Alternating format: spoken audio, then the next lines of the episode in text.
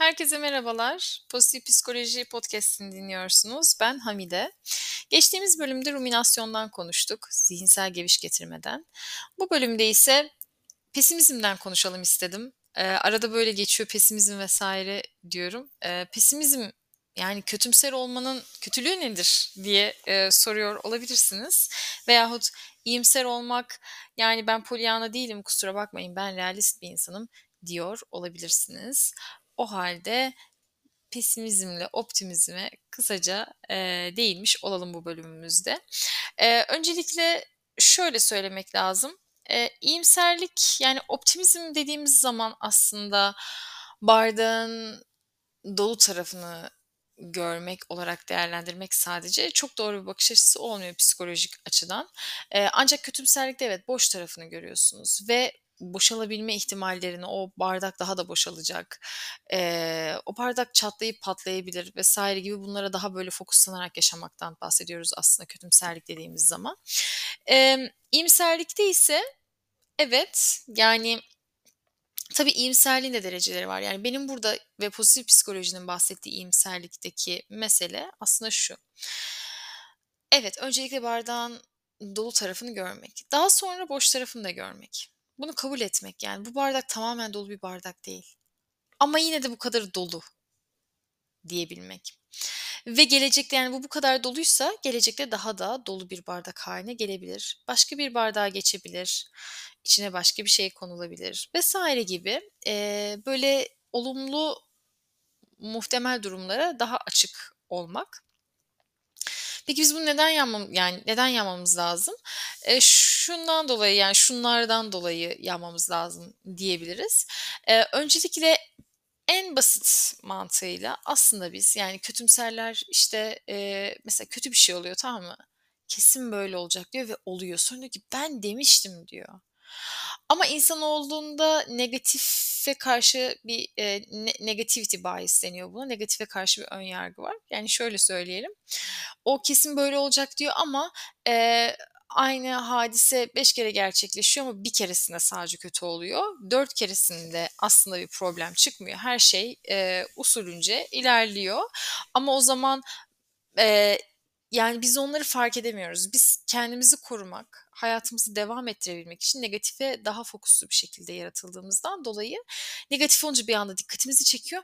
Zaten hep beni bulur. Yani böyle olacağını biliyordum gibi tepkiler bu yüzden veriyoruz. Farkına varamayabiliyoruz bazen. Aslında o çoğu zaman da öyle olmamıştı. Kesin öyle olacak dediği şey olmamıştı. Mesela şöyle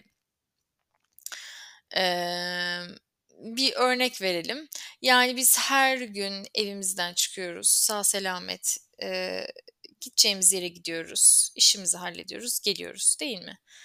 Bir gün kredi kartımızı unutup çıkıyoruz. Veyahut bir gün kaza yapıyoruz. Allah korusun. Ya bunlar niye hep benim başıma geliyor? Diyoruz. Zaten bir terslik olacağını biliyordum. Diyoruz.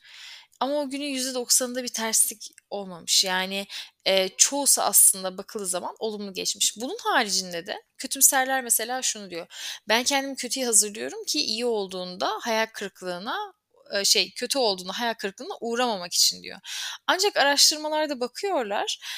İyimser insanların başına o kötü şey geldiği zaman yaşadıkları hayal kırıklığı ve üzüntü kötümserlerin bekledikleri kötülük karşılarına geldiğinde ki üzülmelerine nazaran çok daha az. Yani iyimserler daha az etkileniyor. Hazırlıksız olmalarına rağmen. Yani burada o bir mit yani hazırlıklı olayım daha az hayal kırıklığına uğrayayım diye bir şey yok. Yine üzülenler pesimistler oluyor. İyimserler yine daha böyle bardağın genel çerçevesini daha iyi görebildikleri için buna da Barbara Fredrickson Broadening and Build Theory deniyor. Yani bu deneyler yapıyorlar. Pozitif düşünenler, daha iyimser düşünenlerin bakış açısının daha geniş olduğu negatif düşünenlere nazaran bunu görüyorlar. Ve bundan dolayı da yani hakikaten bardağın tümünü görebiliyor iyimser insanlar. Kötümserler ama genellikle hayatlarını böyle negatif kısımlara yoğunlaşarak geçiriyor. Ve bu negatif kısımlar, negatifliklere yoğunlaşmak, depresyon gibi böyle mental rahatsızlıklara kapı aralıyor.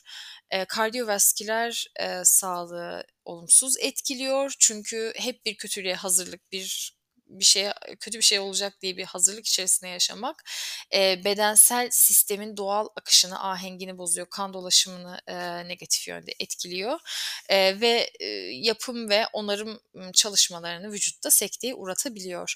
Bunun haricinde Martin Seligman ve meslektaşları Christopher Peterson başta olmak üzere İyimser konuşan insanların, yani mesela işte politikacı daha böyle konuşmalarında iyimser konuşma oranı, kötümser konuşma oranı arasındaki verileri topluyorlar. Veyahut işte sporculara bakıyorlar. İyimser sporcular, kötümser mizaçlı sporcuların durumlarına vesaire bakıyorlar.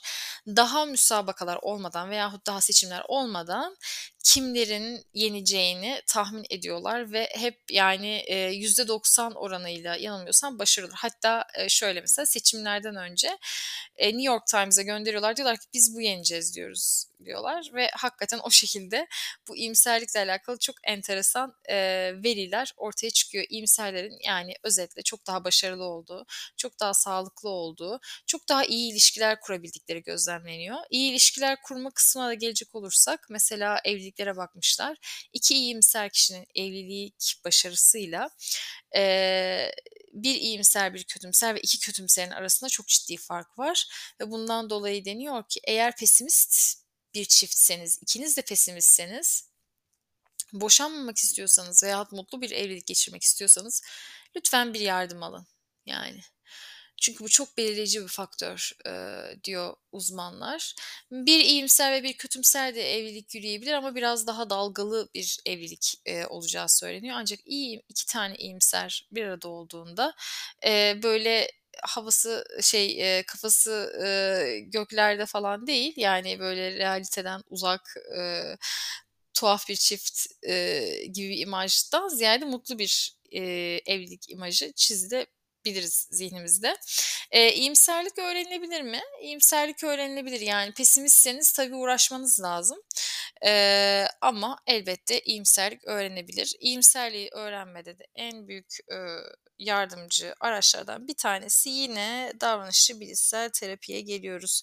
Davranışçı bilişsel terapi biz ne kadar sistemimize böyle bir temel gibi atarsak ya da bir böyle sütun vesaire her neyse onu ne kadar böyle zihnimize işletirsek o kadar iyimserlik oranımız da artıyor. İyimserlik, peki ben iyimser miyim, kötümser miyim, nereden bileceğim diye soracak olursanız bunların testleri var. İnternette bakıp bulabilirsiniz. İngilizce bulmanız daha kolay olur.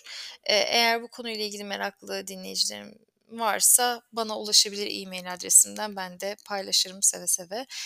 Aynı zamanda Martin Seligman'ın kitabını da okuyabilirsiniz. Öğrenilmiş iyimserlik kitabını okuyabilirsiniz. Gayet güzel, ayrıntılı bir şekilde açıklıyor orada da. Aynı zamanda çocuklarımıza da iyimserliği kazandırmamız, öğretmemiz de onlarda koruyucu faktör ve başarı faktörü olarak da karşımıza çıkıyor.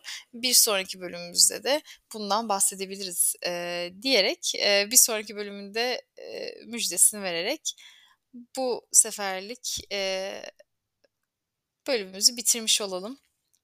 Evet, sizlerle birlikte iyimserlik ve kötümserliğin genel hatlarıyla ele almış olduk. Umarım bu yayın hoşunuza gitmiştir. Sorularınız ve yorumlarınız varsa e-mail adresime gönderirseniz çok memnun olurum. Herkese güzel günler, hoşça kalın.